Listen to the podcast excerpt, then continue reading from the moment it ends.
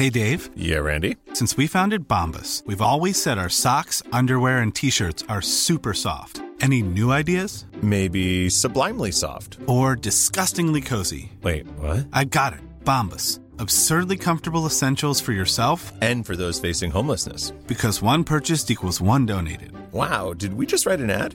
Yes. Bombas. Big comfort for everyone. Go to bombas.com slash ACAST and use code ACAST for 20% off your first purchase. A lot can happen in the next three years. Like a chatbot may be your new best friend. But what won't change? Needing health insurance. United Healthcare Tri Term Medical Plans are available for these changing times. Underwritten by Golden Rule Insurance Company, they offer budget friendly, flexible coverage for people who are in between jobs or missed open enrollment. The plans last nearly three years in some states, with access to a nationwide network of doctors and hospitals. So, for whatever tomorrow brings, United Healthcare Tri Term Medical Plans may be for you. Learn more at uh1.com. What's up, everybody? It's Joe La Puma. You are listening to the Complex Sneakers podcast. I am with my guy, Matt Welty. He looks, listen, he looks like he's struggling over there with no AC. Yeah, it's like in a torture chamber. He's making a sacrifice for us. He's not blasting the AC Yes. just to give you, the listener, the utmost audio quality, and he is sweating through And it. of course, that voice who interrupted before I introduced him, my man Brendan Dunne. How we doing? Pardon my impatience. I am here. I am feeling You got good. that glow. You, you're in a hotel somewhere. It looks like where, where are we at? We at a Mondrian or are we at a uh, where a W hotel somewhere in an undisclosed location? Hmm, it's not that nice, Joe. We don't have the sneaker shopping budget, but um, I'm glad you said glow because a couple people have seen me here on Zoom and they've said I looked a little pinkish. Mm-hmm. The shirt is pink. I don't know how my nose did. I do I look like I got enough zinc on the sniffer? I think you're okay. Yeah, you got a little. Okay. You got a little. I've been applying it pretty liberally. Done. You know what we were talking about earlier in the week? We were talking about you kind of going through some old artifacts and your brother, not to throw him under the bus, but your brother gave away some stuff. What's going on there? Okay. And and what have you discovered since uh, you've been kind of digging around? Oh man, we we can we can get into it to, to some extent. So my brother, who I love dearly, Mhm. of course, and we've since reconciled the argument we had over it, but he's been kind enough to store a good load of my sneakers for the past eight years since I moved out to New York. So all the stuff I bought in college was sitting in his closet, and some people ended up wearing some of those sneakers, and I didn't know the extent to which people had worn those sneakers until I finally cracked the collection back open this weekend while I was in town out here in Portland. I guess I guess we can reveal the location. Little little treat for the listeners, but so I yeah, I started I started looking through stuff and there was a lot of stuff. You know, nothing too crazy or rare, but things that meant a lot to me from a sentimental standpoint that I remember exactly how I acquired them and I remember the idea in my head that I had these on ice for years and one day I would come back to them. So they did not they did not look like I left them. Give us some shoes. Um Cool Gray Jordan 11s. I had them DS for this whole time. Those are pretty worn. A backup pair of black cement threes. Those are toast. Yeesh. Um, true blue threes. All from from like years and years, right? The tidbit that I think that you that you led on to us is that you said that your your brother's like not into sneakers or anything like that. um he you know what i hope i hope he enjoyed them i, I don't know that he necessarily picked pairs out of boxes and thought oh this is this i'm excited to wear this But all, but also if, if it's someone who's not like a sneakerhead, I can imagine them kind of wearing them with like a bit of a reckless abandon of not like, hey, I'm gonna break these out, but I'm gonna you know walk gingerly. I'm just probably gonna go wear these shoes and go hike a mountain. it seems that way but you know what I, I i loaded a bunch of them into my car and i took them down to index in portland Okay. Shout out. and they are listing a bunch of pairs for me. Shout out to the good people at Index, one of the best consignment shops in the world, in my opinion. But I'm very biased, and they've been helping me out. We're, we're donating some pairs that are just too worn to sell. But I've been quite surprised by the prices on some of this stuff that, well, too, we were talking about it in Slack, Mhm. old SB stuff that I never thought would sell for what it sells for now. But for instance, a pair of Appetite for Destruction SB Dunks, which was never a great SB Dunk to me, but I bought Yeah. them at Buffalo Exchange 10 years ago and wore them throughout college. And now I can still sell them for $200 or something in that range. So, so and it's a worn shoe. It's not. it's a not- war. Yeah, yeah, yeah. And It's just you know what? crazy. they're doing me the favor of cleaning off a bunch of the shoes that I'm dropping off there. So Wow, even though when cool. I pulled out those cool gray 11s and I saw them so toast, I was worried that I couldn't get anything for them. But you know, still, still some value in those. Are they are they selling them as such as they're letting people know that these were worn by Brendan Dunne? Oh wow! I don't, I don't think so. Did people do the- that? The, the, Dunne, Does anyone do the that? Dunne collection. Wow! All right. Uh, I don't think so. I don't think my name means that much. So I, I'm not sure if you guys go through this where you you remember a pair you had in your collection. and You're like, I haven't seen that shoe in a while, and there's no way it's here or in any other place where I store my shoes. Going through that this week, and you know what sneaker it is? Do you remember the John Mayer Air Max 90s that he ID'd called Break Yeah, the System? Yeah. Remember, I got those. Mhm. I have no idea where those are. I'm wondering if they're in the office in the secret stash. That um, Extremely stressful, Joe. that is the When worst, you don't know where man. you left a pair That of is the worst. I've torn apart my whole room on multiple instances just to find one random pair. Of and then to go back and look is such a it's just a mess. You have to take all the big boxes, then you don't you don't find them, and it's like your gut is like these shoes are not there, and I haven't found them. I need to find those though. I, I only It, but it, and the the crazy part about that shoe, I remember us talking about it was I remember you kind of like I don't know if you were joking or not, like like if it should be considered in the top ten, that like the like the year that it came out, I'm like, what collabs? Or just in general, and we're like, gotta look dude, this shoe Yeah, up. look it we're up. like, dude, it's a Nike, it's it's a Nike ID. Like he made he he made like a hundred, like they're not No, I don't. anything other than him designing a Nike It's ID. a good looking shoe, but uh, yeah, I don't think I think he just you know John Mayer's like that with like where he's kind of disruptive in the sneakers. I think he also did like a Pickle Rick Air Max 90. That I he- remember the Pickle Rick one. I need to find those. I have no idea where they would be. It's like you place sneakers. Oh, I know that's here, even though I haven't seen it in a while. Those I have no Yeah. idea where they are. Um, I'll tell you what, though, it feels good to go through old stuff and get rid of it. I had some sentimental stuff, like I mentioned, that I just decided I got what I needed out of these, and I am letting them go. Okay.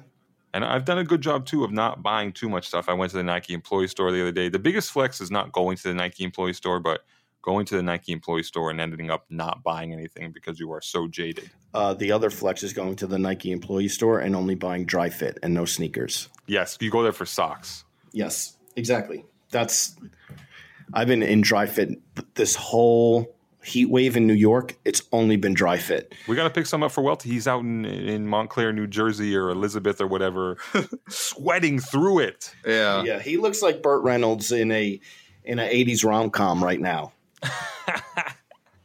I think the one thing I've been doing lately is just finally just throwing things away and it feels good. You know how many like shirts you'll find where it has like a stain on it or something and you're like, "Oh no, like I'll just put it back in the closet." And you're like, "No, just throw it out. Just throw it out." Take Yeah. it to the donation Yeah, bin. just, it's just Mhm. get rid of it. You don't need this in your house anymore. It's ruined. You'll never wear it again. needs to be gone. How was the weekend? Anything fun? I mean, I've been, you know, I've been bouncing Yeah. around here and there. So yeah, I've been. I've been. How long have you been gone? It feels like you've been gone for a month, but you've only really been gone for what a week. Um, a week and a half, I think. okay. Are you plan on taking any more vacation or Listen, no? You've been tapped in. I've, I've been like one day on, one day off, Mhm, basically. mhm. I'm in the mix. Yeah, I've been trying to take a day off, but there's just too much, man. Too much. And I also don't want to take a day off until I find a pool that I could just spend the whole days at. Does that make sense? There's no pool at the rooftop deck, Joe. No, no, no pool. I need the pool in this 90 degree plus weather. You know what other shoe I can't find? The Ben Kicks Grateful Dead Dunks. and he's and he's put it on Instagram. They're on their way, and he he Instagram story that they're on their way. They're still not here. And he tagged you in it. He tagged me in it. He was getting a little cocky, Ben, and now still not here. But I will keep the listeners Do you have a tracking number? no tracking number still. I'll keep the listeners updated, but it's been it's been four weeks. Teenage sneaker reseller Ben Kicks has been has been saying for almost a month now that Yeah. he was going to send you a pair of Grateful Dead dunks, and and he didn't send any. Yeah, there, sh- there may be shipping delays. You know, we've heard that there's shipping delays. So Allegedly, I know. I, DHL is playing some games with me. They got some Milo they're supposed to leave on my doorstep, but we can talk about that elsewhere. okay, yep. The- we're gonna we're gonna put a segment of the complaint the complainer hour. Who, who can sponsor it? What else? Clark Kent just posted the Jordan 4 Union collaboration. I know that you guys don't like it. I'm on record saying I do like that shoe. I'm holding out. I'm I'm I'm, I'm waiting. Hold on though. Hold on. Time out. Time out. Time out. This is what I want to talk about. Done. Didn't we talk about last week that you weren't a big fan of the Jordan 4 off white, but I've seen you in everyone's comments asking for that. No, who did I who did I ask for that? Are you being facetious or what? Yes, Mayor. Oh, as a Mayor. joke. No, okay, so I'm asking, but I saw like multiple things like I'm just doing my trolling thing on this. I don't I don't actually want those. Oh, okay. So you were trolling. You were trolling. I, I wasn't sure because I saw I don't know about that. I don't know about that It- one. I don't know. You about- definitely don't know about it, Welty. So don't talk about things you don't know about. But go ahead, Joe. No, but but I saw mul- like I don't know about I that. saw You do not multiple know times, for sure. Welty, that he wants them. I'm. I, I don't know. I'm. Uh, I don't get what what you guys are hiding. I just saw and I was like, wait. I remember specifically Dunne being like, "Here, I'm not a fan of these," but then I was like, "Oh, is he asking serious?" And then I thought I saw it somewhere else. Maybe it was Slack that you were trying I did to wake get up them. I don't early that Saturday No? morning because I mean, any off-white Jordan, I'm going to go on the SNKRS app and spend the ten To seconds flip? to try and put in and, and flip them. But yeah, I, I don't think I would wear that shoe if I had. it. okay. although although Brendan did say on record on full size run that he was not going to buy the shoe because he felt it was more appropriate to try and let women buy the sneaker, which me and Trinidad both thought was a little funny. I have no comment. That's all. Okay. I was just yeah, I was just That- wondering. That, but that, anyway, that, that- going that's back what to I the- was getting to on the Okay, whole I had scenario. no, yeah, I had no idea what you meant. That's what I was getting to on the whole on the whole on the whole scenario. It wasn't it was not I, I don't know if you were trying to get the shoe or not. It was just the statement that you had made that nobody actually really believed you on. But That's fair. Okay. Yeah, I was interested. But anyway, minutes before this podcast, Clark Kent seems like he unveiled the Union Jordan 4, which you guys and a lot of other people in the complex Slack, complex sneaker Slack don't like. I like them though.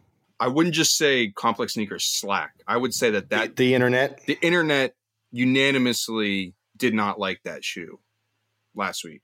I'm willing to say people who didn't like them at first are going to change their mind. Always, and that's why I'm Going like. to take one good lookbook, one good image, or of course, one good influential Say the name. celebrity to do it. No, I'm just saying it could be a bunch. Who knows? Union is always forward thinking, so I'm interested to see who, who they put in it. But you think I'm on the list? no, but well, maybe no, definitely not. But um, but I I like those. I like They're looking better already. I I think we're all mature enough to know that it's not a good idea to make too much of a judgment on a sneaker based on the early leaked photos. I think we just have to wait and understand the whole story and, and see what they look like in our hands or in the official photos. So at, at, at first glance, they are not for me, but I'm willing to give them time. I think it's one of those shoes that when I when I first saw it, whether I thought it was good or bad, it, I just knew that no matter what happens, no matter what people said about the shoe initially, that it was going to become a grail for people, and there were people who were going to spend a ton of money, and it's still going to somehow end up on the best sneakers of the year discussion and all of that, just because it's a Union Air Jordan. I think it's going to age well. Honestly, I, I really do. I think um, I'll wait. I think it is. So we'll see. I think we're ready to bring our guest in. Guest is having a big, big couple weeks. Our guest on today's podcast sharpened his skills as a kid by drawing Garfield on demand for classmates. He parlayed his early drawings into a full fine art major when he attended college, and by then he had put Garfield on the shelf and started drawing on sneakers for himself and his friends. One of his first designs was a pair of Air Max 90s that boasted multiple shades of purple to homage legendary New York City hip hop collective Dipset. Years later, he would boast a resume of making custom sneakers for a celebrity clientele that includes Jay Z, LeBron James, John Cena, Steph Curry, Sasha Banks, and Nikki Bella, and your favorite NFL players who want to stand out on Sundays. Last week, to the delight of the sneaker community, he announced his first sneaker built from scratch, dubbed the Mache Runner Centralia. Please welcome to the podcast our friend Mache. Joe, I've been so excited to hear you intro me like that. Hearing you know, listening to you guys do these things, I, I was gassed you'd come up with. So I'm impressed. Thank you. Thanks, man. Hope I did it. I hope I did some sort of justice. We could have that intro could have took the whole hour, and I say that because there's so many times I'm shooting sneaker shopping, and your name comes up because you really, really, and we'll get to it later, but you really have carved out a lane in terms of having a celebrity clientele that when they want something new and fresh, they they go to you. So we will get to that later, but we do want to start in the beginning. We want to start with the Garfield character and you being in school and people asking you to draw Garfield, and that's kind of how you cut your teeth in terms of being an artist. Is that true? Yeah, I mean, you're hitting me with the Nardwuar references right now. Um, yeah, I mean, I was always a fat kid and I was very shy, even as a young youth.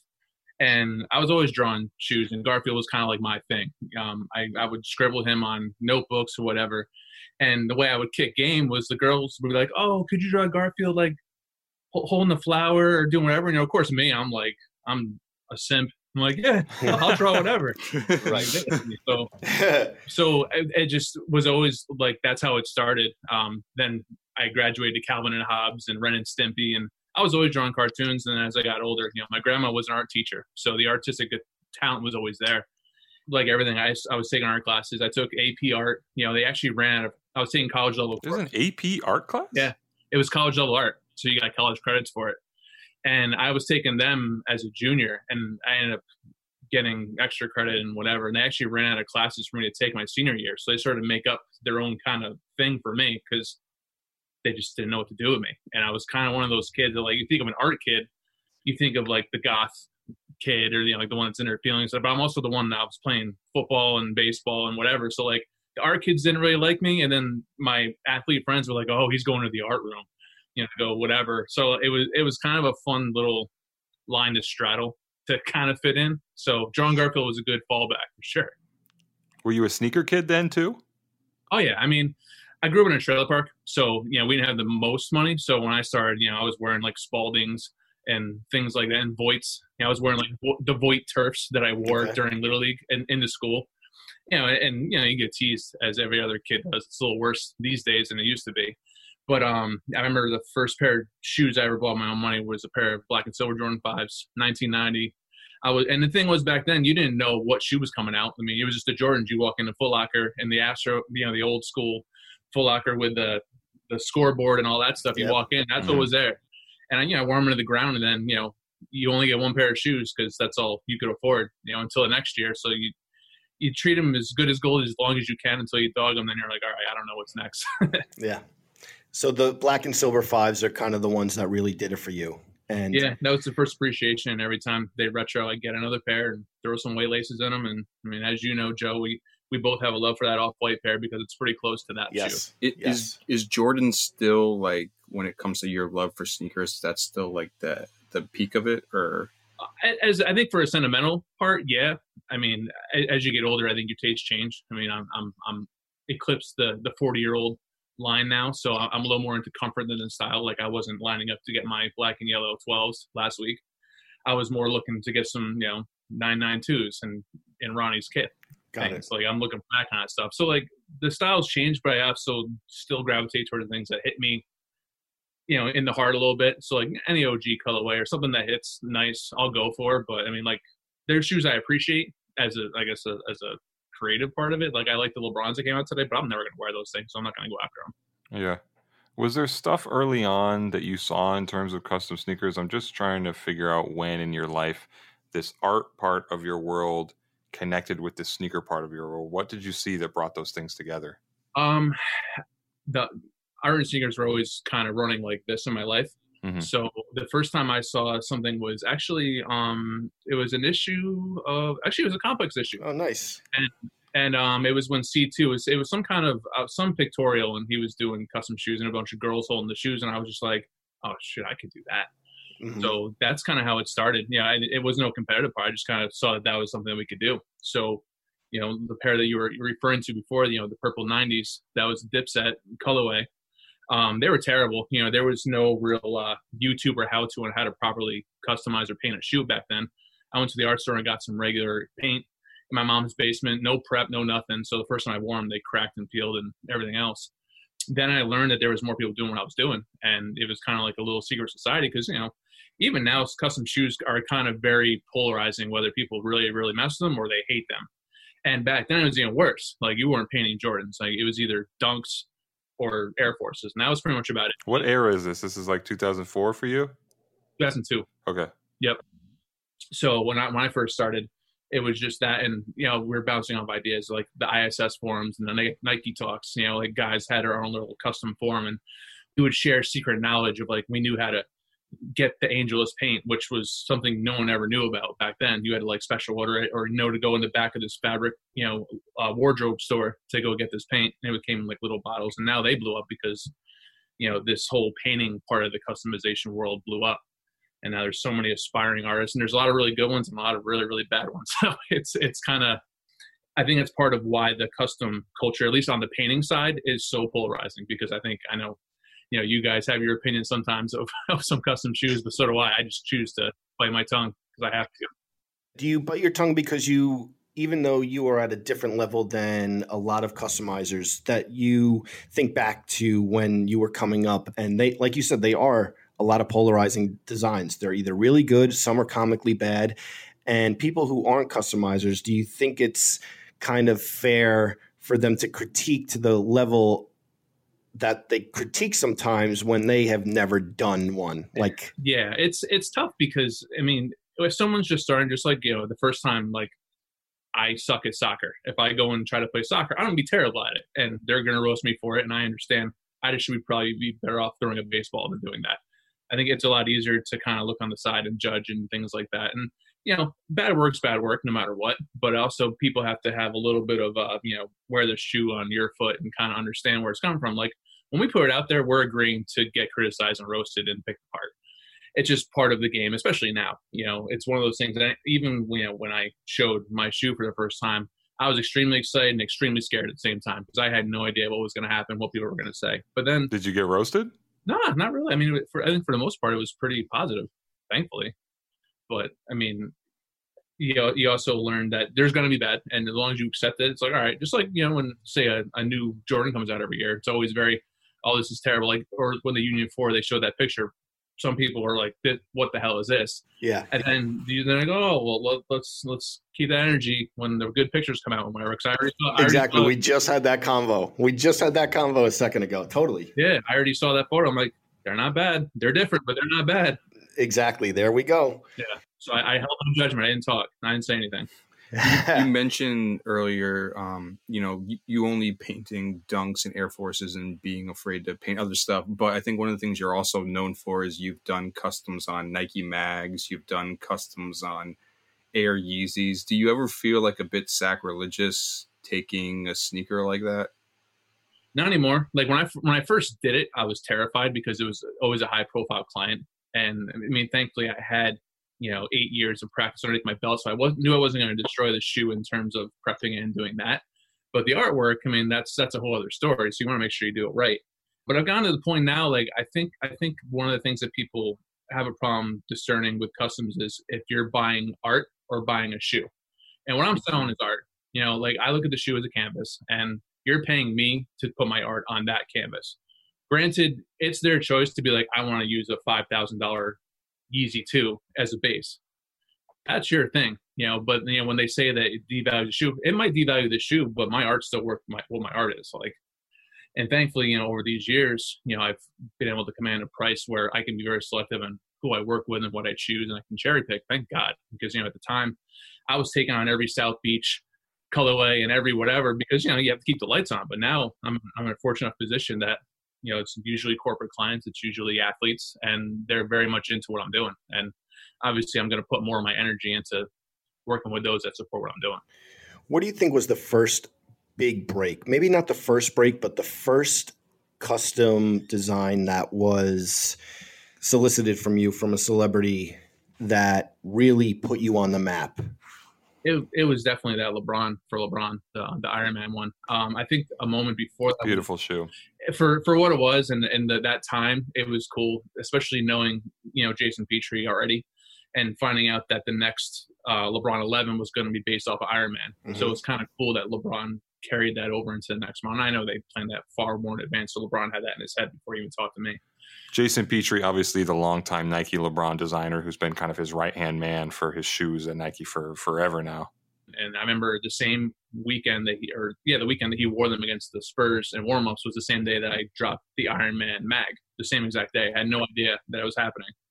But um, that was the thing that mainstream people were like, oh, "That's the guy that does LeBron shoes," because LeBron was a he was a he was massive back then. Obviously, now he's got schools and all this other stuff, and he's Mm-hmm. an icon, you know, for everything. So I remember the night. I hate to even compare like success to like Instagram posts or whatever, but I remember I went to bed whatever night it was, and I woke up with like thirteen thousand more followers than I went to bed with Wow. because he posted the shoes, and I had you know I had no clue, and then I looked and I was like, oh my god. And you know that's when like kids in Iowa knew who Mache was. This is the LeBron 10 Iron Man back in like 2013, I think it was. Yeah, because I actually gave them to him at All Star in Houston that year. We flew out and delivered them, and went to the hotel, and it, it was a little chaotic because I was dealing with uh with Ernie uh, Ramos, his, his guy, and um, They run a tight ship. very much so, Yeah. you know, and so it was just like boom, boom, boom, and like this is your time to go with them, get it moving, keep it moving, and like I didn't hear anything for a while, and you know they brought me out for All Star and all that stuff, but all the way till the finals was the first time I actually saw him wearing them. That was it, and it, certainly a moment for custom shoes for sure. Do you feel like that changed just your relationship with Nike or Nike's relationship with customizers in general? Like up to that point, did you have an idea of how they felt about you buying Nike shoes and essentially reselling their product and making it your own? Because I know there's murky legal waters in there sometimes. Not really, because what happens is if you're buying a Cadillac and put a body kit and rims on it, Cadillac's not suing you. Yeah. Back then, it might have been a little more taboo to be doing stuff because I think as long as you're not selling it off as a Nike product or as their concoction, Official they- shoe. Yeah. Right, exactly. You know, I think that line was drawn pretty early with me. Like, yeah, I'm doing artwork on these shoes. I mean, luckily when LeBron's thing happened, you know, LeBron's product guy was sending me his shoes, so it wasn't like I was going running to finish line and grabbing a size 16 LeBron 10. You know, they Mhm. they knew what was going on.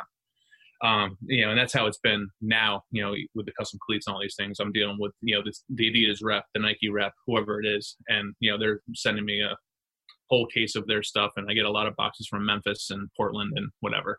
So that's what my office looks like right now. How much? How much do you feel that like the brands themselves are kind of trying to maybe cut the customizer out of the equation and do what you guys are doing? Yeah, I, I actually heard Geiger mention that on his episode, and I think to to an extent, I don't know if it's so much. I, I actually would. I'll, I'll backtrack. I joked um, a couple LeBron models ago when you couldn't take the shoelaces out of them. I think it was the 13. It was a nearly impossible to take the laces out. I texted Jason Petrie. I'm like, "Yo, bro, are you guys sitting at a table and saying like, what can we do to make the shoe absolutely a nightmare for customizers to touch?" And he and I was like, "I'm ready to cut these things apart," and he just started laughing because he, he he knows. So I think they embrace it a lot more than they used to. I mean, you see all these DIY shops and during All Star, and you know they have all these activations, and I think they're trying to find their way to get into something that organically happened. And and I think, I mean, why not? I mean, it's people are into that stuff. You see people dying dyeing shoes. I mean, I did it. And that's not even like my thing, but I was like. This is what the kids like. We're gonna dip some shoes in, and you know, you still got to get those views, no matter how real you want to keep it. But um, yeah, I, I think that they they just want to figure out a way to to utilize the things they learned from us custom artists to figure out how to benefit from it. Nothing wrong with it. I mean, at the end of the day, we're using their product, so it is what it is. How do you feel about lately we see like sole swapping and customs like that? Do you have a viewpoint on that? Some of them are I see like Sacai's with like I've seen some crazy ones lately. Oh yeah, Is that a different arena from do you guys consider you know, do, do the artists consider that a different arena of customizers? yeah. I mean, uh, customizing, I feel like falls into about four different subcategories. And actually, I remember I remember touching on this on the full size run forever ago with you guys. You know, there's the guys that are that are the DOMs and the JBFs that totally recreate the shoes and do that stuff. Mhm. There's people that do sole swaps that are just taking like the govern guy who I've done stuff. He actually sole swapped an Odell cleat with uh, Air Max Two bottom for Okay. me, and they were dope. Mhm. They were great. And, um, and then there's just artists that are putting art on on shoes, and then there's people that will do our work that that kind of flows with the shoe, whether it's a colorway or like I did like that Warhawk Sacai. Yeah. And you know that's that's something that like creative wise, it's not very creative, but it's something that you know people are gonna like It's a popular theme on a popular shoe. Um, it's just like kind of putting out the club song and knowing you're gonna get those views for that, and people are gonna you know if you're really trying to sell volume and know what the kids like, you know that that's what you're going for. But um, the soul up's cool. I mean, I think I think if it makes sense, I see again like everything. There's you take the good and the bad, and kind of filter through what's good and what works. Um, some are you take risks because if you don't take risks, then like you're just gonna kind of stay stagnant and stay where you are. I mean, that that's kind of how I've been around for 20 years now. It's you know I take some risks and you know some stuff not everyone likes, and that's fine. You know I I think if you're trying to be, play too safe, then you're, you're just kind of to go away. And then there's been a lot of customizers that have gone away because they can't they can't change or evolve. You mentioned selling volume. I want to understand that better and just how your business model works. I'm not looking for numbers. People always get upset when I ask for how much money they're making, but I just think of, uh, for example, like how much does a Mache shoe cost? A thousand dollars, two thousand dollars? It depends. It depends on um, the type of artwork, the turnaround time. Yeah, because I, I just think like of, of you making a shoe in a week's time, and then how many of those can you make in a year? Like, do you have people working for you? Um, I have one other guy that helps me with prepping things. Like yeah. while I'm talking to you guys downstairs, he's prepping a bunch of Pumas for a gaming project. So like the stuff that I used to hate doing, now he does and helps out. So the taping and things like that. Like I'll go down there, prep, ready to go, and I'm ready to ready to rock. So you have to figure out a way to work a little more efficient. I mean, I used to just sit in sit in the old basement painting away, and that's where the cherry picking comes in because you know a lot of people will come to me with like an idea or you know they're looking for a bargain custom and it's like there's so many other guys that can do that that are mm-hmm. trying to get the foot in the door and it's like a process. You can learn how to paint a shoe one solid color properly off youtube. So i would rather send that guy to them and whatever. You know if someone comes to me with an idea or theme that really piques my interest creatively i'm sometimes i'll just push products away or you know off to the side so i can do this because it actually gets me excited. Because after 20 years you, it's very hard to get excited about the same thing over and over and over again. I'm not sure a lot of people can relate to that, even if it's not in you know a creative space. But in terms of pricing, my private orders and commissions start at thousand dollars, and then can go up from how fast you want them. Like if you want them within a week, you're going to double that price immediately because I'm pushing people to the line, and my time and their time is worth paying that. If they're willing to do it, then I'm more than happy to accommodate. Hey, I'm Ryan Reynolds. At Mint Mobile, we like to do the opposite of what Big Wireless does. They charge you a lot, we charge you a little. So naturally, when they announced they'd be raising their prices due to inflation, we decided to deflate our prices due to not hating you. That's right. We're cutting the price of Mint Unlimited from $30 a month to just $15 a month. Give it a try at mintmobile.com slash switch. $45 upfront for three months plus taxes and fees. Promote for new customers for limited time. Unlimited more than 40 gigabytes per month. Slows. Full terms at mintmobile.com. Hiring for your small business? If you're not looking for professionals on LinkedIn, you're looking in the wrong place. That's like looking for your car keys in a fish tank. LinkedIn helps you hire professionals you can't find anywhere else, even those who aren't actively searching for a new job but might be open to the perfect role. In a given month, over 70% of LinkedIn users don't even visit other leading job sites. So start looking in the right place. With LinkedIn, you can hire professionals like a professional. Post your free job on linkedin.com slash people today. Hey, Dave. Yeah, Randy. Since we founded Bombas, we've always said our socks, underwear, and T-shirts are super soft. Any new ideas? Maybe sublimely soft. Or disgustingly cozy. Wait, what? I got it. Bombas absurdly comfortable essentials for yourself and for those facing homelessness. Because one purchased equals one donated. Wow, did we just write an ad? Yes. Bombas. Big comfort for everyone. Go to bombas.com slash ACAST and use code ACAST for 20% off your first purchase. How much has like the the corporate side of it really like benefited you? I know that you know, I mean, just being honest, like transparent in the in the space that we work in, there's so many times when, you know, a liquor brand or a soda brand wants to find their space within the culture or whatever. So they'll hit up you or hit up Shoe Surgeon, and you'll get like a Hennessy Air Jordan Four. Just throwing right. out a random example that's not, you know. Yeah, yeah, yeah. No, it um, it's certainly become a lot more prevalent probably in the last four years or so. I think um, I remember my first project with that was like Seagram's gin and doing a giveaway and I did a whole and I did brisk and I did Pepsi and I a bunch of different things like beverages and and Samsung. All awesome things trying to figure out ways to connect with that demographic and sneakers is obviously a very easy intersect for those things. It's become pretty pretty big. I mean even complex partnerships and you know people come to me for different things and whatever um i would say it probably accounts for 60% of what I do now. I'd say the other 35% are the athletes and then the 5% are private orders. That's about it. That's great. I want to go back a little. You talk about the meetup with LeBron being chaotic, but you did have a chaotic meetup with Pharrell Williams back in the day. Can you tell Yeah. that story and that year and, and what shoe that was for people who may not be on, who aren't on the radar yet?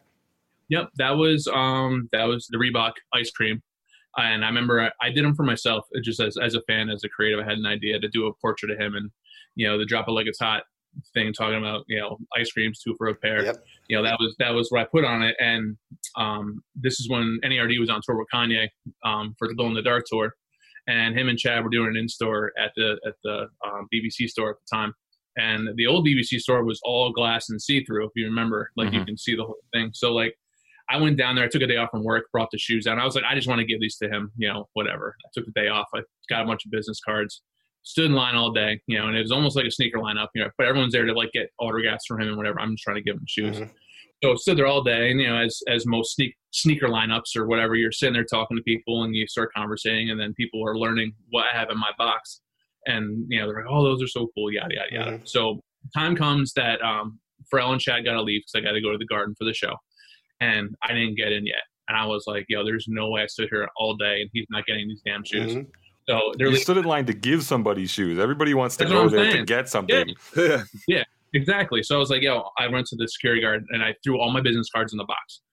And I was like, yo, just can you give these to Pharrell? And he was like, just give them to him. I'm like, yeah, just give them to him. So he's like, all right. So he passes them off, and you and I see the shoebox traveling upstairs because again, it's glass. And then he comes in and he's walking out and he pops out his head and and then security guard points at me and he's like, and he comes over. He, he's like, these are amazing. You know, thank you so much. Yada yada yada. And he was like, you know, I want to. I want to bring these to Japan and show Nigo and do all this stuff. And I'm getting freaking gas. Wow. like, So Pharrell's saying that obviously. These are yeah, amazing. yeah, yeah. Didn't realize how little he was in person. I mean, I'm, I'm a big guy, but I didn't realize How that he's tall not is. Pharrell? He's got to be like five eight, nine, maybe. I mean, I'm six one, two. So, So he's about I don't he's about we I know we had a debate about this. He's about Brendan Dunne size, right? He's slightly shorter than me. Sounds like. he, he, he's short. He's short. He's shorter than you, Brendan.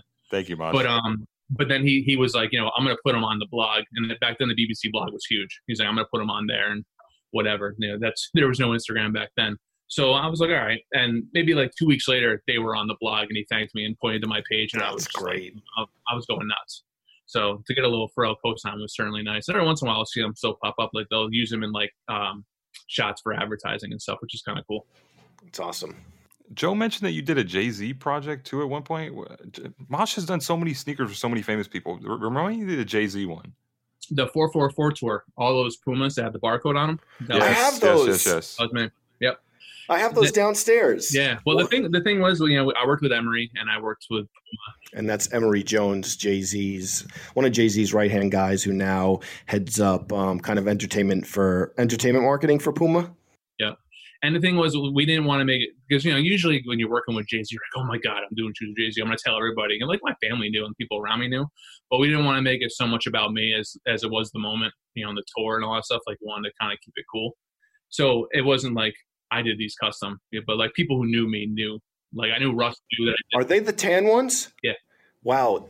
I'm not gonna lie, I had no idea that you were behind that. Yeah, I mean, that means I did my job and kept my mouth shut. And they kind of have I oh they have like the Hender scheme type of Yep. vibe to them, right? And the insoles have the have the track list and the four four four. Yeah. Wow, I never knew that you did those. Interesting. And and the thing was like we didn't want to make it a big thing. I mean that was and you know Emory's like he goes you can tell people he goes but you know then people are going to take it for whatever it is and I was just like yeah that's fine. You know at, the end of the day I you know I'm seeing Beyonce wearing my shoes and I'm freaking out. I still have a picture saved on my phone, but you know only a few people have seen that or know that it's me. So it's cool. You know it's, even if it is a couple years later, some people know. But you know, shouts to Emory, shouts to Puma Entertainment, all those guys because you know I've had a great relationship with those guys for years now. And actually, I remember um, was it two years ago? I was out in LA for the Grammys, and um, they had a party for Nipsey for his Grammy party, and Jay was at the party. And I went up to Jay. I'm like, Jay, I'm like, I'm the guy that did those shoes for the tour. He's like, oh shit. And Yeah. I, was like, I was like, I'm gonna be a fan for like two seconds. I gotta get a picture because I'm I have to. I remember that. I have to. And then And and you had like the Roc Nation brunch sort of sort of photo, right? No, but I remember that picture was it. It was a nighttime picture. It wasn't at the Roc Nation brunch. Go Yeah, ahead. Rock- I remember. I know exactly what you're talking about. Yeah, the brunch was a separate event, but it's crazy because the picture with Jay, Nipsey has the photo bomb in the back. So Wow. it's kind of like iconic photo on two accounts. amazing. But crazy. you know, you, you I mean, we mentioned earlier where you talk about working with all these brands and athletes and all that sort of stuff. And do you ever get like obviously you don't want to like lose clientele. Is there ever like an idea that someone has that you're worried about putting on a shoe, or you had a sneaker, an idea for like a celebrity or like a you know an athlete where you're like, damn, I can't put this on a sneaker. Like it's just going to be too much. You you mean just for like like my own morale stuff? Like someone wants like a Trump Or- or something like that? All right, I, I wouldn't even not not even not even but like going something there. cool, like something like that. I mean, I I've turned down a lot of uh, themes that I just won't put my name on, like just because I'm I try to Like stay what? Uh, well, like it's like drug shoes and things like that. I mean, I try to stay as Switzerland as possible. At the end of the day, I'm still still trying to get bags from corporate. I can't be uh going going crazy and doing. You mentioned Trump shoes. Did someone want a Trump Mache sneaker? Uh, so someone wanted some Trump stuff, and I was just Wow. like, and I just said I don't want polit- I don't do political stuff, and I, and I just kept it at that. I was like, yeah, at the end of the day, yeah. So Was there someone in the Trump family? No, no, Paul Manafort wanted a pair. Can you imagine? Oh my god, yeah, no. Take us through a sun an NFL Sunday week. what client? You know, Stefon Diggs. What? Who? Who? Name some of like the clients you have, and then take us through a NFL week and how it comes to fruition on Sunday mornings. and it certainly varies from player to player. Um, Diggs, we, we try to get our stock Mhm. done before the season, and so I'll hit up the rep and have all my my blanks ready to go because even now with COVID, I mean shipping's crazy, so you don't you want to try and get stuff right. Like I was actually just talking to Jarvis Landry's guys about getting him good for the season, so he's he's Mache guy this year. Okay, awesome. So, um, so I'm excited to work with him because he's a creative dude, and you know, Yeah. again, I like to work with people that are all about what what what I'm about. So with Diggs, it depends. Sometimes he'll have an idea ready on Monday, or like even like I'll talk to him pregame the week before to be like I have an idea. And generally, we do themes that are based off of um the city they're in or the team they're playing. Like I remember last year for week one they played Atlanta, so I did the AT Aliens cleats. Then I remember for like Color Rush, we ended up doing Young Thug cleats that were bright green, so Toy didn't Yep. touch the purple, and he went off in those. And then in LA, we did the big big perm cleats. So like he'll have ideas every once in a while, and sometimes I'll have to come up with them, which is fine. But then there's also times that like I won't hear from him until like Thursday, and and he'd be like, "No, what we doing?" I'm like, "Bro, it's like I- I've been I've been trying to hit you, like you know whatever." And you know I understand that the life of an NFL player is Yeah. far different than a 41 year old guy in Connecticut. I I understand that. And then you have other guys that you know have their cleats early, or I have to know like say like I I do work with a lot of Vikings, so I have relationships with with the equipment managers and whatever, and I'll know like I'll talk say like Irv Smith's another guy that I've been doing a lot of stuff with last year. He was a rookie, and now he's on his second year, but he wants to go real heavy on the cleats. I know that he's not going to remind the equipment manager to send me the cleats on Monday, so I'm already calling the equipment manager. I'm like, I know Irv's not going to tell you, but I need another 13 sent out here. Like, That's a tight turnaround too, because then you got to ship them out by when? yeah, always. So I mean, How does that? So Thursday night, are you doing it? Can you do it? You and then it's how many di- how many hours in a row? No sleep, or what is it like? Yeah, it, it, it varies. You know, some pairs. If um, I'm gonna I'm gonna plug my YouTube, but you can you see like from last season a lot of those things I was doing. You know, during the playoffs. You know, there's a whole start to finish like time timer going, so you kind of see how it goes. But it's frantic. You know, sometimes there's a lot more you know lead time, but then also like during the playoffs, like you know, remember the game I was in New Orleans with them when they beat the Saints. I flew home on on Monday, and they have their they're flying to San Francisco on on Friday because their game's on Saturday. I'm doing Diggs cleats. I'm doing Irvs cleats. I'm doing George Kittle's cleats on top of that because he hit me up like last minute. He was like, "I want to do the Rock cleats." And I You was said George Keel from Nice Kick? Kittle. Yeah, George- he does this. He doesn't. Yeah, Do you know who George Kittle is? Done. Absolutely. What posi- What position does George Kittle play? you Just say. asking me? Yeah, just throw it out. Tight end. Well, he Hey. got it. Hey, You got it. there we go. A total shot in the dark. A total Okay. shot in the dark. Well, Go on. All right. Yeah. You definitely Go go, ahead. yeah so everyone has d- different experiences they're always always tight turnarounds just because they're playing week to week so it's and i'm not gonna do something where i'm just gonna half-ass something i'm gonna because i have a reputation to put these fire cleats out and you know put really high detailed artwork and that's a big reason why i don't try to recruit 100 guys for the season because you know with that volume the, the quality of work decreases and i don't want to be relying on you know doing like basic cleats, you know, and nothing wrong with that. But you know, what I'm known for and what people are expecting is something totally different. So I rather stick with the, the quality over quantity all day. It's interesting too now this process you have where you're getting shoes directly from the brands or directly from the athletes reps. I want to know early on in your career what type of hustles did you have to get shoes because I assume for a customizer when they're just starting out a, a big part of your margin is being able to somehow find a bunch of Air Force 1s that are cheap or a bunch of blank shoes that you can paint over. Yeah, I mean and I mean luckily when I started I worked at every single sneaker chain you can think of. I worked at Champs, I worked at Foot Locker, I worked at Finish Line. I worked at Finish Line when Foot Locker didn't have the Jordan account anymore for a little bit. There was like that little window where like Yeah. the came out. Dark times. Yeah, the 17 where they wouldn't want to sell the expensive shoes. Yeah. So so I went and did stock at Finish Line just to have my employee discount. I would show up once a week and just run stock because my boy was a manager, so he took care of me. But Was there yeah, a limit on how many pairs you could buy on the discount? back then that was kind of the wild wild west, and I think Joe would attest Mhm. to that. But it's um and then employee appreciation, forget it. You know, full. Yep. Yeah, I, I remember I had a whole wall of Mosh saved stuff. Like I wasn't paying two hundred dollars for Foamposites. Get out of here. um, but yeah, so back back then, I was just really painting my own shoes, you know, because I was just still trying to get better. I was just pretty much shooting free throws in the gym, trying to get better, and I was just painting stuff and painting things I thought would look cool in, in you know the house in the basement.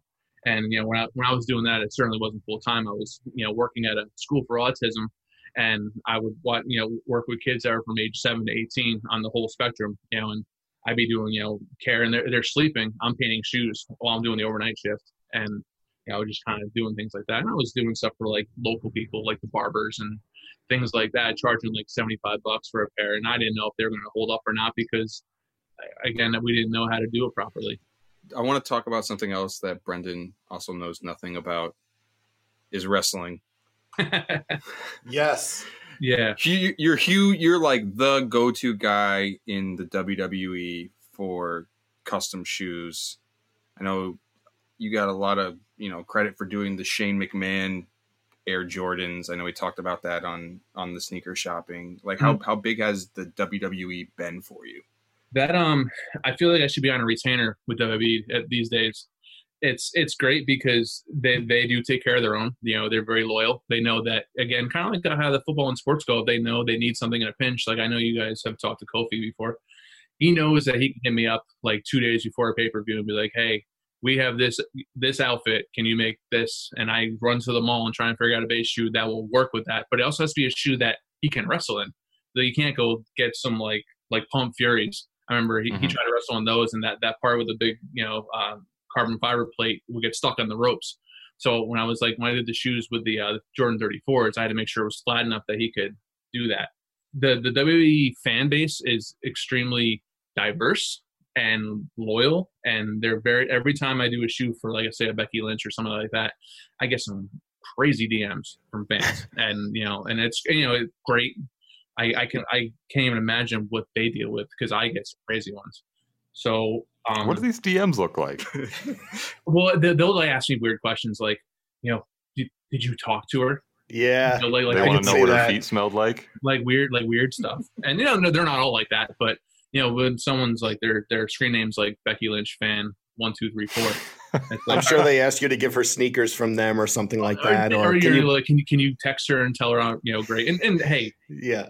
shoot your shot. You gotta try and do Right. what do. And I, you know what? I'll be honest with you. Like if I was starting out as a customizer and I saw some way to get in, I'd probably do the same thing. So I can't even judge. But yeah, the the WWE fans are definitely loyal and I, they're very supportive and great. And and the WWE like them in general has been awesome. I mean, we've had a lot of projects that got kind of got sidelined with COVID. Uh, we are gonna do some stuff for WrestleMania and something with uh for SummerSlam. But I mean, the world that we're living in right now, we're gonna we're gonna see uh how far you know we take in what we can do.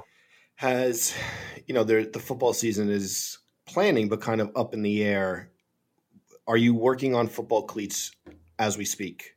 Like a bunch. I know you said you talked to Jarvis, but Yep. Um, I've I've had a couple guys that have sent stuff in like in the last like two months beforehand. Like they'll just send me like the whole lineup because they, they know that I you know where I'm. I guess my priorities are in terms of like my my main guys like Diggs and you know Thielen and all these other guys. So they want to make sure like ones that just want to get like simpler things can get I can bang those out before the season starts. You know whether it's team colors or just simple things. You know, then we'll just have some on hand. You know, some things written in pencil like a list of themes that we're thinking of for throughout the season. And I'll just try to do my normal juggling act, you know, between cleats for seven days. Is there a dream person, dream client that you haven't got to work with yet that you may have been close to and it just hasn't happened yet, or an athlete, someone that you really want to create for? Um, it's it's hard because like in the last two years, I I checked up a lot of them. Like The Rock was one. I've done two things for him now. Um, Wahlberg was one. Did stuff for him. I'll be honest with you, like I'd like I'd love to do. I mean, I think my hit list is like yours. I want to do something for Travis. I think it'd be dope. I think I have I have enough ways to get to him, and I've talked to people to do something for him. But I want him to like know who I am and not just give it to him. Like, hey, here's a pair of shoes. Mm-hmm. I want to actually interact and have some input. I think those those experiences go a lot further when you have someone that you can actually interact with, as opposed to gifting and saying you did it for somebody. Like, oh, we're cooking. That's that, that's not what's happening. I'm not. Did he did he notice your? I know you you did those Astro World like tie dye yep. Air Force ones, the canvas ones. Did he notice that or? Yeah, he, he liked them. He, he, he did all that. So I mean, he know he knows I exist, which is always nice. Mm-hmm. That's always good. It's one of those few times I'll do one of these, and yeah, so that was that was good. So foot step in the right direction for sure. I think on a similar note, are there things you wanted to do on sneakers that you just couldn't figure out how to do? You know, projects you kind of had to walk away from because you couldn't determine the right way to execute an idea? I mean, deconstructing shoes. I'm not a shoemaker. That's all. I think yeah. a lot of the things that that I'm in the bid for usually get sent to Dom or somebody else because that's what they do. And some people are just all mm-hmm. about that stuff. And hey, I mean, again, it's I, I respect what he does, and it's just a matter of taste. You know, if people want want to have have a deconstructed thing, or if they want some artwork, you know, it's the same kind of thing. Just like you know, like you could ask Dom to go paint paint Joe Puma's face on a pair of Pumas. He can't do that but I also can't put Puma skin on a pair of Pumas. So, so that'd be a hell of a three way collab. Yeah, right. But it, Mache, shoe surgeon, Joe La Puma. Let's do it on some Pumas, and they got to hey. be black. They have to be black. Yep. Mache, you have your own shoe coming out. You know, finally, but before before we get to that, I know that you had like mentioned to me in the past that you were like trying to get your own sneaker with like actual brands outside of like custom like you were trying to do yeah. like Mache collaborations that like never came to the forefront and you were probably like this close to getting your own sneaker in the store like yeah as as someone who does what i do and i figure starting in the early 2000s i think a goal and looking at the people who who did do stuff with brands say it's a sabotage or seeing artists like futura and stash and you know methamphibian and all those guys that were doing it before I was doing it, and that's who the people I looked up to and was like a gold standard. But I saw that they could get you know their name on a shoe with a Nike or whatever. You know, I can rattle off more names of you know other artists that got stuff. But I always envisioned that was the way to kind of get some validation for what I did, and I was just like that was so like drilled in my head that that's that was the only way to feel validated. And you know, yeah, I, I did the collaboration with Ewing, which was awesome, and it was great to work with them. But as as something that I think resonated more with you know people like myself, like not just like core Ewing fans or Ace Ventura fans. Like those, those sold out, which was great. I mean, it was, it was the second biggest Ewing release except for Fab and Teyana Taylor shoe. Oh, and wow. they did a restock. It was the first time Ewing ever did a restock on anything. Was my shoe. So just so I knew I could move units. I guess was the way. But like you know, working with you know brands and talking to brands, you know, I've been in the conversation of things, and it, it's it's a tough thing with artists. You know, you see a lot of like I'm thinking of other artists like the Trouble Andrew Reeboks and um, a bunch of different other artist series ones that were successful in small batches. And I, I, I was envious of it. I'm not going to say I wasn't.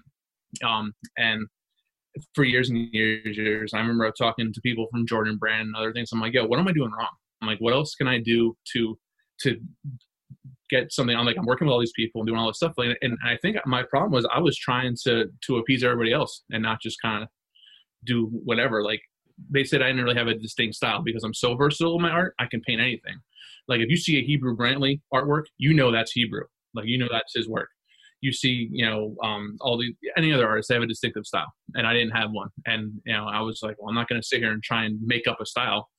So I just knew that wasn't my route, and I I not gave up on it, but I was just like, all right, if it happens, it happens. And I, I think I finally came to fruition to make a change to kind of do it myself. Was um this past All Star game when it was in uh, in Chicago. Because generally, I'll I'll have some kind of capacity of working with a brand, whether it's doing just like one offs for for a player or like for an event or a giveaway or something like that. And for the first year and a couple years, I didn't get any phone calls from anybody, and I was just like, damn, you know. So I'm, I'm I mean, I know it was very cold in Chicago that mm-hmm. weekend, and you know, I, I still had FOMO that I wasn't there. I was like, you know what? I was like, I, I don't I don't want to wait on a brand anymore. I just I want to do it myself. And this is where we cue into. I was talking to my buddy, my buddy Richie Range, Jake Erickson, and he was like, "Bro, he goes, you ever want to do a shoe? You let me know." And it's that offer's been on the table for years. And finally, that weekend, I was just like, you know what? I was like, I think it's time. I think it's time to, to try and try and do this thing because you know, friends and whatever, they're like, yeah, that's really cool, but you know, when are we gonna get the Mache shoe? When's the Mache mm-hmm. shoe gonna come out? Mm-hmm. And you know, like me, I'm, I never really looked at myself as a designer. I'm like, I'm, I'm an artist. That's what I, I make. I make other people's designs look better. I'm, I'm not someone. It was very scary to me. It was just good again because failure and acceptance and want to be part of the cool kids and all that stuff. You know, I didn't want, I didn't want to look bad. So I, I, was just like, you know what? At this point, it doesn't matter. I was like, it doesn't matter. I, I just want to do it. So I just started pulling out the iPad and just scribbling shapes and things like that, and it started to come about. How can we get the shoes?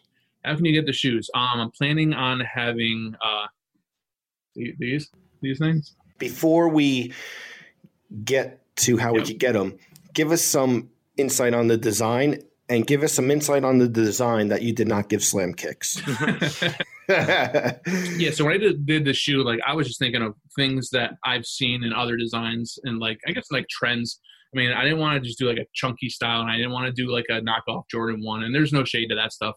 Just I want to do something that was like more wearable for me. So a runner was more the route I wanted to go. You know, I wear a lot more New Balances now, a lot more comfy stuff. So comfort was number one. Making it look good was certainly 1.5 of importance when I started sketching it, I was just trying to find the shape first. I was just trying to find like I, I think of all those like New Balance 1500s and things like that that have that point in the old Gel A3 is the original shape. I know like the Asics aficionados know how important shape is and complain about that stuff. So the shape was very important. When I started doing it, I, I wanted to not so much have so much influence from other shoes, even though you can see lines that look similar in some things. Because it's like, you know, when you're around shoes for as long as you've been, some things just become familiar and you know things flow well. But just sketching it out, I didn't have a theme in mind, like in terms of like the colorway. I just wanted to get the, the silhouette. Like actually, the first colorway I did was not this Centralia themed one. It was it was more of like the old uh, Snow Beach colorway was the first one I did, and it was very dope. But I also didn't want my first mm. shoe to be like oh, it looks like the Snow Beach colorway. I didn't want that. I want it to be like original. I want it to be my own thing. And actually, right. mm-hmm. I'm going to say that the theme and the whole narrative of this whole series, um, I got to got to give props to my wife. She was like, she goes, we should do something that gets people to want to interact with it. You know, and then traveling is the one thing we wanted to have be like the overlying story. So, you know, when we think of the travel, and I, I know I've I've said this other times, but like you know, thinking of going overseas and all that stuff seems to be like such a popular thing. But you know, in the United States and America, there's so many things that are you know beauty and things that people can appreciate that, people don't even know about. And I figure, why not shed some light on those things in, within you know, you know, our, our 50 states and kind of let people get the shoes and maybe take a photo you know in that place or like you know have have some interaction with the actual site like some I, I won't give you some of the inspirations but you know there, there's a one of the one of them is based in new orleans but it's not mardi gras it's not bourbon street it's something else. And but I want to make sure that you know Derek from politics is involved because that's family. I want to make it organic. I want to make it involved with people that matter and people that mm-hmm. not just to be cool and like whatever, but just genuinely want to be part of it and excited about it. So the Centralia part, I wanted to do something that was colorful, but also not all over like like say like the what the Jordan Five, which I do like, but I didn't want it to look like a Skittles. I didn't mm-hmm. want it to look like something mm-hmm. crazy. So Centralia is the ghost town that was based. Uh, I didn't even know it was based off of the movie and the video game Silent Hill. Um, I only found out because one of my WWE wrestlers, who's a gamer, she, I told her about Centralia. She goes, "Is that like Silent Hill?" And I was like, "What are you talking about?" And she's like, "That's the ghost town from whatever." So I looked up and I'm like, "Oh my god, that is what it is." So I, I learned something, but the whole thing with the graffiti highways, I was mm-hmm. I saw the whole story about it being, you know, the, the whole highway literally cracked up and there was like there's still gas and fires underneath the town so it's totally not safe to be there so but people would still go there and trespass and you know tag and do whatever. But in terms of the design, the overlying of the colors was very important because again, like when you when you tag stuff and you put things over other people's names, um, you layer and layer and layer. And I thought the play on the design worked really well for that theme. it wasn't intended initially because obviously I designed the shoe before I picked the colorway. But you see how like when you wear it, it kind of flares out and looks a little mm-hmm. wearable. So like when it does get worn, it's going to start fraying a little bit, and mm-hmm. you're going to get a little bit that aspect. Awesome, man! Congrats. Yeah, one of the cool things uh, about it is that you were saying when you know you weren't given like people like Jordan Brand told you didn't have a distinctive style, and I guess a lot of your artwork is making things that other people want rather than what you necessarily like. I mean, it might be a part of your vision, but it's like pleasing someone else, and it's interesting to to see this where it's if this feels like if people know you and follow you on Instagram and see the shoes that you're personally into, this feels a lot more like representative of your personal taste rather than sometimes just the customs you have to make for customers. Yeah, no, thanks, man. I appreciate that. Yeah, it yeah, it's it's a thing just for time because time is one of those things that's the most valuable entity, and I don't have time to do you know my own little passion projects anymore. You know, I would love to paint a canvas, but I don't have the time to do it. So very very rarely do I get a chance, and this is the first time that I, I think uh, I got some time to put a little more of me into it, and you know, and I hope people like it. You know, from the from the most part, the reception's been pretty positive. I'd say like ninety eight percent. You know, we'll we'll see we'll, we'll see how great it is on release day, but you know, which is when. How do we buy it? Uh, tentatively, we're looking at the seventh of August. We're gonna put it on pre order because since it's all made in the USA, you're not going to have to wait, you know, six months to get it, you know, from a boat on overseas. I'm going to put the pre-order for 72 hours, so everyone that wants them gets a chance. Um, we're going from size six to 15, so my big footers and the girls can get them. Yeah, so no, no, no limit on what we're doing. I mean, I don't know what to expect in terms of numbers. I could sell 10 pairs. I couldn't sell 10,000. Who knows? I have no idea. But we're ready for whatever. And um, the actual, the next colorways are pretty exciting too. Uh, I'm excited. It, we already have them, them already ready to go. So as soon as this one goes and people are excited about getting this shoe, the next one's already coming. So we're gonna do a little series, planning about five colorways of this model, taking us into next year. Amazing. Well, thank you so much. I know that we are so happy you got this opportunity and no one more deserving. And it's also great that you have more colorways coming. So it's kind of like a long term thing, not just a one and done. And just working with you throughout the years in different situations, it's been great. And, and you are a big part of the community. And, it, and it's always good when someone like you gets an opportunity to do this. So uh, we are very, very happy for you, man appreciate you guys. And like I said, you guys have shown love forever. So it, I'm truly grateful to you guys and giving me the platform. And you guys are killing it doing this stuff too. I mean, Joe, you've been growing and growing and growing. And Brendan, I remember you getting a mustache. You know, I'm. I remember, don't don't I, leak I the photos of me with no mustache. yeah, I, I, got dirt. Nah, I, I, appreciate you guys. You guys are the best. Yeah, I remember Matt had no hair, and yeah, yeah, it came back. It came back. Everything sponsored by Noble. Yeah, yeah. he's gonna work on that. Yeah, and hopefully, yeah. you know, hopefully I don't know when, but hopefully we're at the Barclays for Monday Night Raw. You know, sometime soon, man. And, yeah, man. And, if that if that happens, we're we're, we're backstage. Absolutely, Mache. thanks so much, and we will uh, hear from you and, and talk to you soon. Awesome. Thanks. Thank guys. you, man. Take care.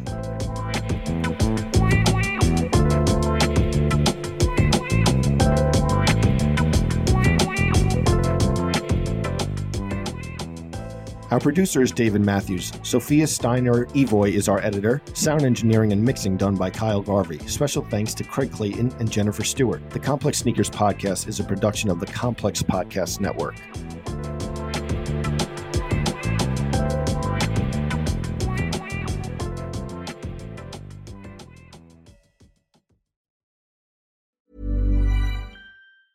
Planning for your next trip? Elevate your travel style with Quince. Quince has all the jet setting essentials you'll want for your next getaway, like European linen, premium luggage options, buttery soft Italian leather bags, and so much more. And is all priced at 50 to 80% less than similar brands.